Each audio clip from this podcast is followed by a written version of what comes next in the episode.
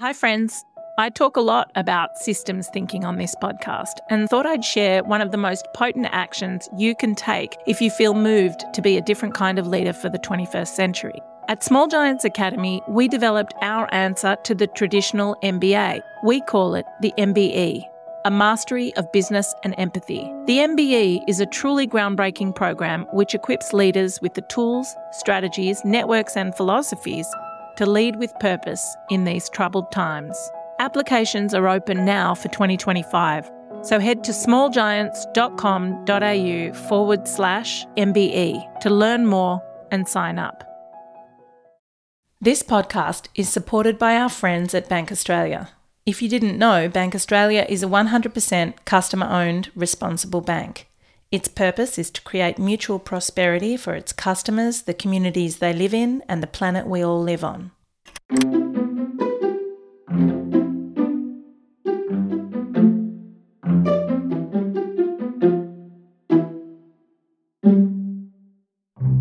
Hi, I'm Jane Nethercote from Dumbo Feather magazine, and you're listening to the Dumbo Feather podcast, a monthly series where we chat with inspiring, thought provoking guests who are doing their bit to make the world better. Recently, our editor and publisher Berry Liberman had the chance to chat with Missy Higgins, the singer songwriter whose music has been the soundtrack to so many of our lives, Australian accent and all. We loved hearing from Missy about finding her way back to music after depression and just how hard it is to write a decent protest song. When you started singing, I think we're about the same age, and I heard you on the radio and everyone was starting to play your music, and my first reaction was cringe that Australian accent that I could hear. and I was reflecting on it today because that was really my, my feeling that you sounded like me on the radio. Like I, I could hear myself on the radio, which was an awkward and uncomfortable feeling. Mm.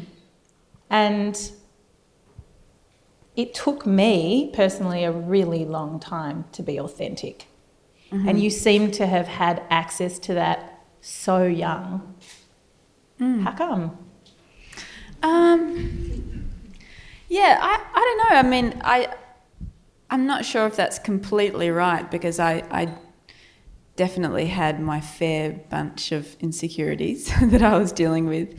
Um, it may have been more defiance than anything because, um, well, I mean, I was listening to a lot of Australian music at the time. I was listening to the Waifs, who were a big influence on me, and they sung in Australian accents.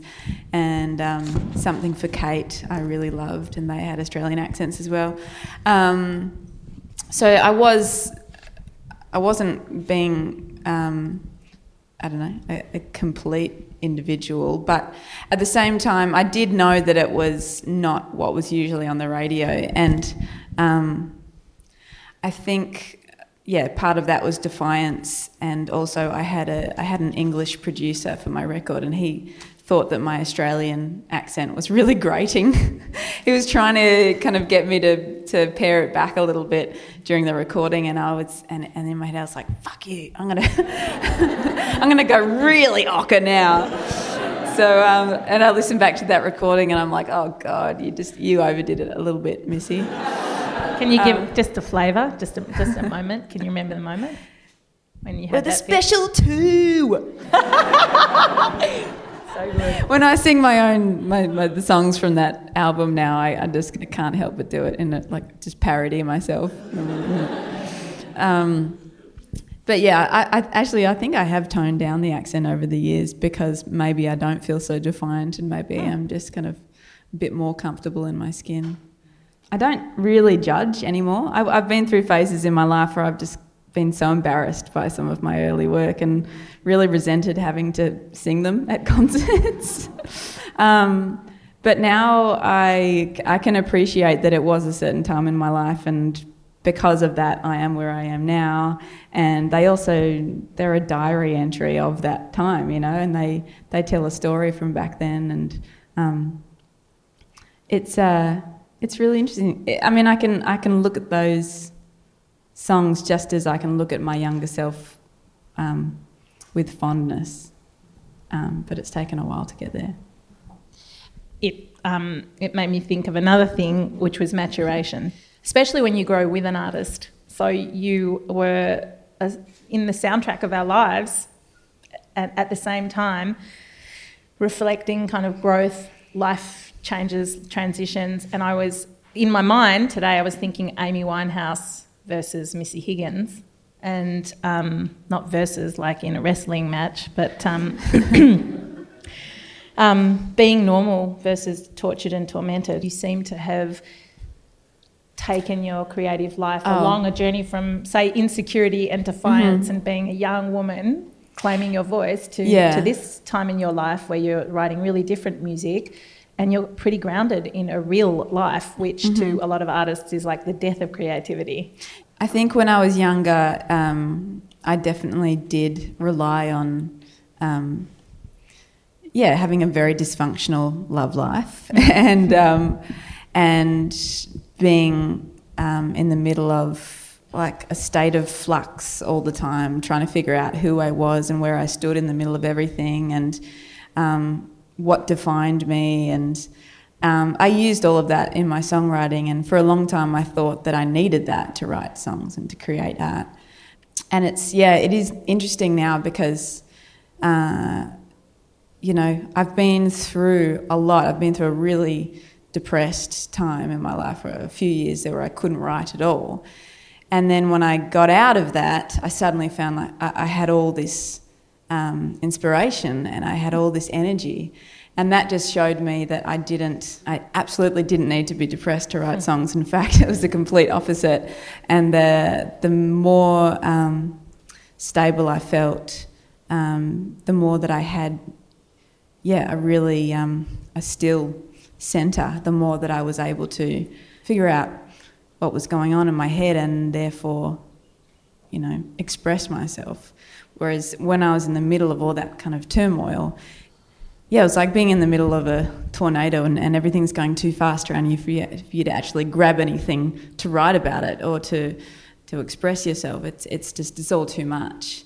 And so when I got out of that, I found like, oh, I can get, yeah, I can get stillness and I can get perspective and and it's okay to be happy and it's okay to feel like I have everything I need and, and that's okay. I don't have to feel like a sense of lack in order to create art or a sense of insecurity. And now having a being married and having a child, it's kind of I was saying the other day like I'm really happy and I'm not going. I haven't been through a breakup for a long time, and so I'm writing. I'm writing for my new album. I'm like, what the hell am I going to write about? um, and so my yeah, the material that I'm writing about is really different. It's much less about me and what, and you know, the process of trying to figure out who I am and what's going on. It's more. It's more about, I guess, the world outside of myself because it's suddenly not so interesting to you know, navel gaze the whole time. It's funny in a way, I feel like the fantasies rob us of our real creativity because you have to get through that phase to be outward looking. Yeah, and there's something so nice about um, kind of feeling secure in yourself and feeling as though you've got yeah like a stable place to to experiment with going to those darker places but knowing you've got a light place to come back to. I've got plenty of experiences to draw on from my from the dark years of my youth, but it's nice to know that I can, yeah, I can I can come back to something light and stable and real at the end of the day. What got you out of the dark? Medication. Hmm.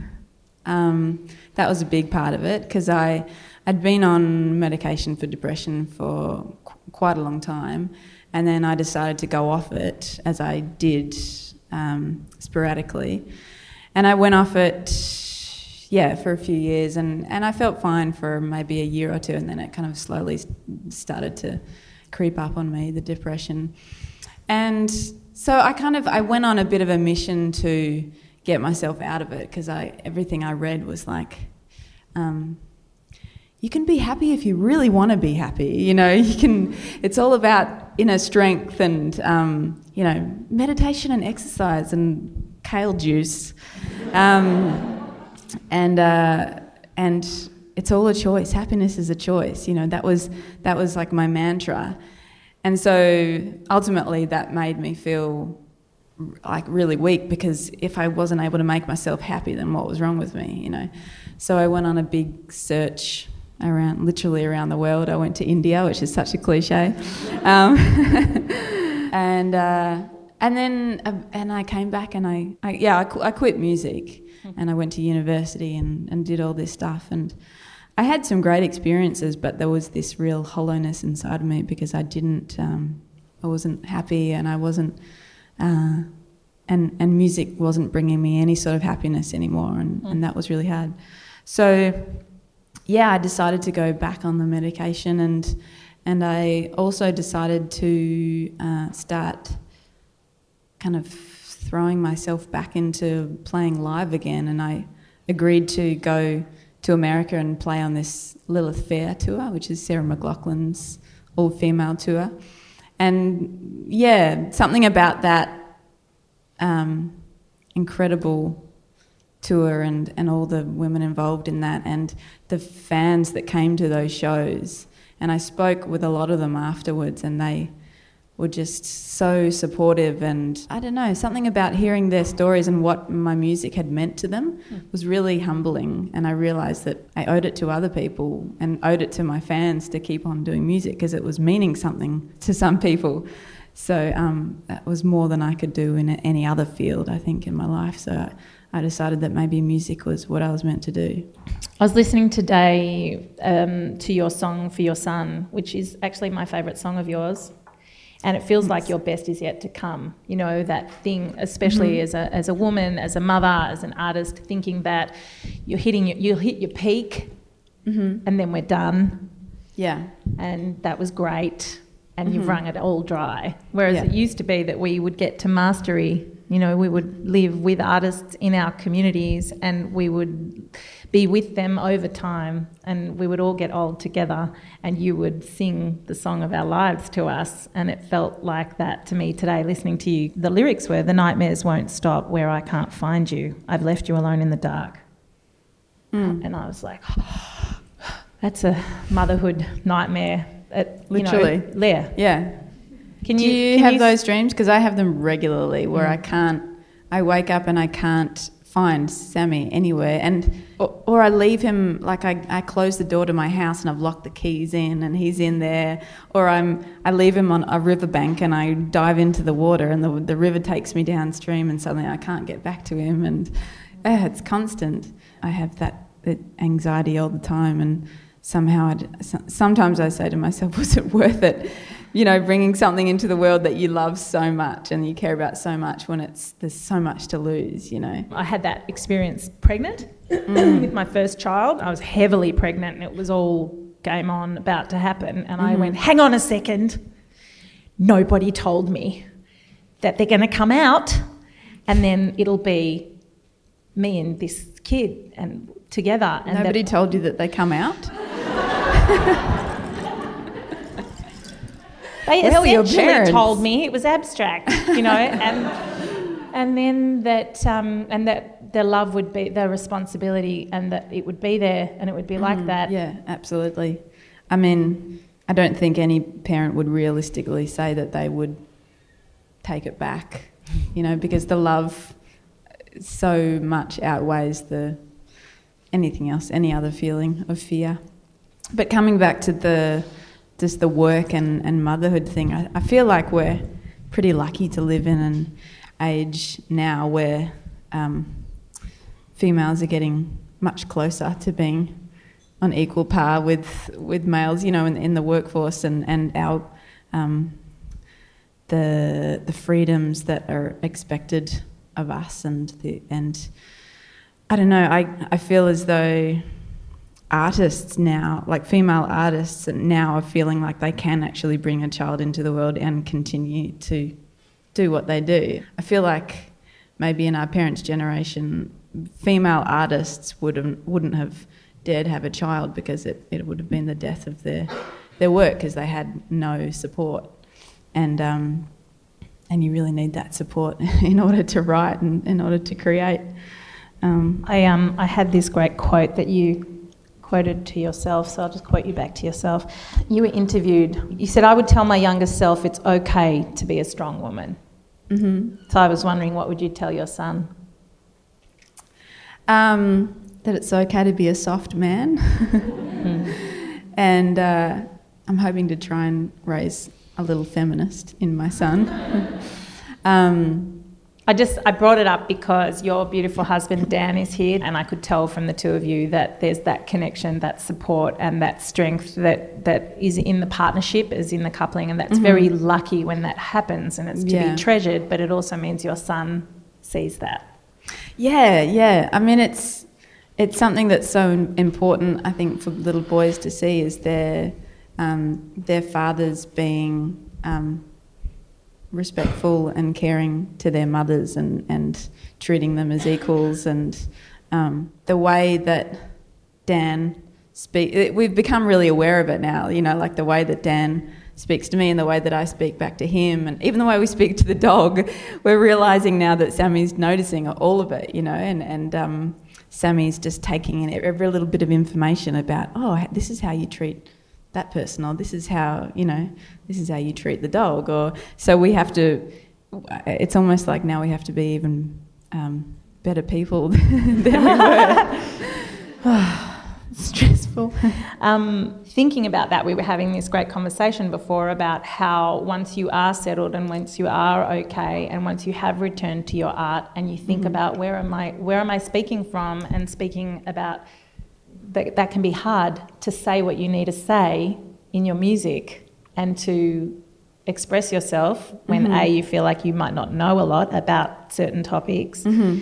but i found that really moving in your song oh canada it's a very moving film clip i cried a lot today um, and because it's a tribute to Aylan Kurdi the syrian toddler who drowned while trying to get to canada with his family on a small boat in 2015 so, what was it like writing the song? Yeah, we would. Yeah, we were talking just earlier about.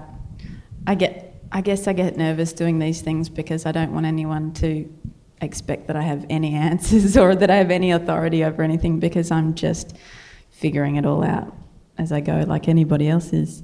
But um, as far as writing that song goes, it was a really hard process. My son was only um, I don't know, four or five months old at the time, I think, and um, and so I saw that the picture of this this little Syrian boy, Aylan, who was doing the rounds um, in the media, and uh, and I saw that, and I just immediately, literally, just collapsed and didn't stop crying for a really long time. I just felt really, really helpless, and I thought the only thing I can do is, is what I do, and that's write a song. Um, and you know, the the thing that is going to make the most difference right now is to to really personalize these people and to to make them um, just like all of us relatable and it, it's such a universal uh, feeling of, of just wanting to protect your family and wanting your, your family to be safe at all costs.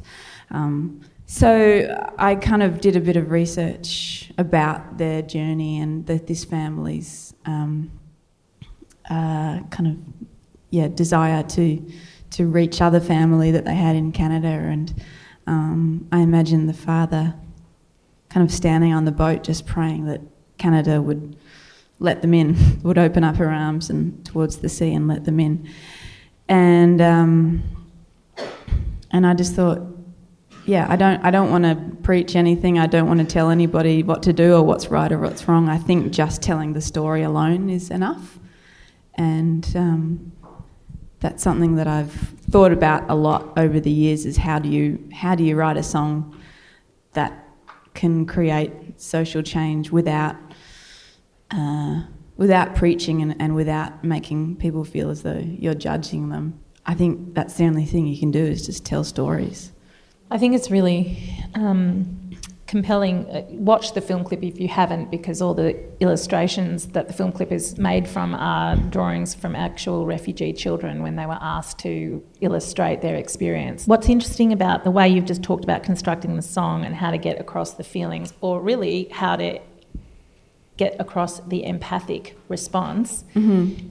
Is how do we talk to the other? Mm-hmm. And so I was interested to know what the response you've had to the song, and do you think it will move people who are afraid of refugees to feel something just by absorbing the story? Well, I have no idea, but you can only hope, you know. Um, the the reaction has been pretty amazing. Um, I think the film clip, especially because of the children's drawings and um, the amazing thing about children, you know, is that there's no pretense there. They're just, their drawings are so rudimentary and so innocent. And when you see them drawing things like, you know, their parents on the ground with in pools of blood or fighter planes going in the sky dropping bombs, you know, that's just so heartbreaking because it's so it's so honest um, and and so real. So the family, the Kurdi family, got in touch Wow. And um, which just blew my mind because it, it actually didn't ever occur to me that they might hear it. And so the auntie who lived in Canada, who's kind of been the spokesperson for the family, got in touch with me and said uh, she actually wanted to th- to apologise because there'd been some false reporting that um, she and um, Abdullah, the father, um, were offended by the song, and she said that wasn't at all the case. It was completely taken out of context. They were offended by something else that was hmm. unrelated, um, and she was just so angry at the media and so disillusioned, and wanted to touch base and say that they were really moved by the song, and and that Abdullah had said that you know I'd spoken the truth, and so that uh, yeah, that was really amazing to hear and so moving and made the whole thing feel uh, really worth it, I guess. Hmm. Um, they're pretty high stakes, um, taking your music in this direction. How do you feel about mistakes? The stakes or mistakes? Oh, either. Uh, How do you um, feel about the stakes? That's a good one. That's better than my one. Mistakes, like I'm sure you're fine with. We'll just edit that one out of the no, podcast. That's good. Keep it in because we're good with mistakes. um, the stakes are really high. We're watching real life mm. happen in the world at the moment, and mm. yeah, um, I've I have been writing a lot about uh, what's going on at the moment, and and well, to be honest, a lot of it, a lot of what I'm writing about is to do with climate change. And I've always been kind of, uh, I've considered myself an environmentalist, but for some reason, uh, having a child was this, it, it, suddenly dawned on me that now I've brought this thing into the world that is going to live beyond me. And I'm really, I really, really have a responsibility more than ever now to try and protect uh, the world for him and, and for all of his generation. And the biggest challenge of all is trying to remain human and humble while at the same time writing about what I believe in and what I'm angry about and what I think needs to change. It's a really hard thing to straddle, and often the place that you start is really different from the one that you end up in. Um, the first draft of a lot of those songs are, are, way too preachy, and I'll send them to my manager or whoever, or, or my husband will have a listen, and, and they'll be like, "Yeah, I just think that maybe you should tone it tone it back a little bit." Um, it kind of sounds a bit high horsey. So um, the process is, yeah, just trying to get yeah, just kind of keep getting lower off that horse as the drafts go on. It's really hard though, especially when you feel very strongly about something and or angry about something, and um, sometimes it's very hard to be diplomatic and it's very hard to say it. It's like when you are having an argument with your mum or something, and you know that saying certain things are going to set her off, even though you feel like part of you feels like she really just needs to hear the truth you know that you have to pair, you have to be diplomatic and you have to say things to her in a way that you know will work with her. So it's kind of the same uh, with writing protest songs. You've got to you've got to try and figure out, I guess, what's going to work for people. And I think it's human nature to just go, hang on. I'm, you know, I'm listening. Music is for pleasure. Music is for enjoyment. Music is to uh, to soothe me. It's not to make me feel bad about myself. Um, so to to to write lyrics in a way that can provoke thought without somebody getting offended, without making someone get their back up, without it sounding as though you are trying to tell them that anything that they're doing is wrong. There are so many really, really bad protest songs out there, and it's re- it's a really hard thing to get right. And I've failed more times than I've succeeded. Um, especially when writing about the environment, because you know trees and earth, and it's all such there's all such daggy topics.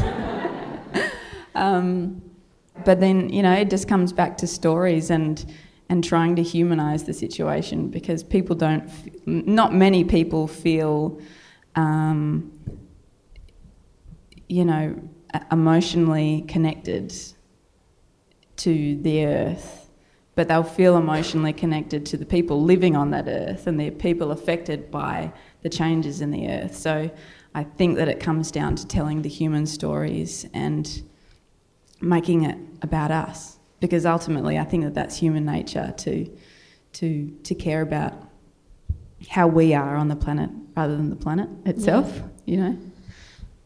Um, which leads me to my last question for mm-hmm. you, which I know is connected to in the time that you took out from music, which was a two year period, mm-hmm. obviously really challenging, you did Indigenous studies and you've been kind of involved in thinking about reconciliation in Indigenous studies for, for a while. Mm. And um, it's a big question, but do you have any thoughts, a vision of the way forward on this issue of in Indigenous Australia, white Australia, regenerative conversations, what we should be talking about?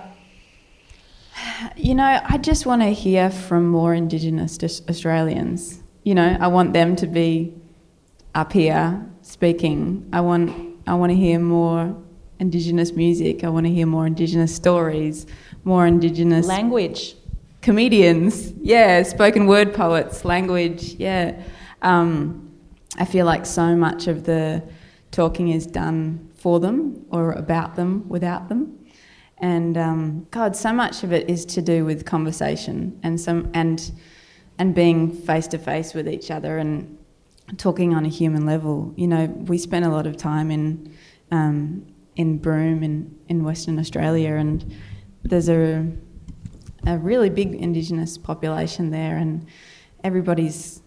I mean that there there absolutely still is a divide, as there is in, in most in most places, um, but you do see um, white, black, working, living next to each other, people hanging out. Just the proximity is enough to um, to allow a swapping of stories and the ability for us to just see eye to eye and hang out with each other and and just close that literally close the gap you know do you feel like in a very could, real way do you feel like you could write music about it Sure. I mean, I, I, I could write about anything if it if it if there was a, a story I felt I could tell. That's um that's the only thing was with me is I have to feel as though it's my right to tell the story, mm. you know. And um and as far as Indigenous Australians go, I I want them to tell the stories. I think I think that's the least that we can do is listen. Missy, thank you so much for You're taking welcome. the time to thank talk you. to us. Thanks for listening.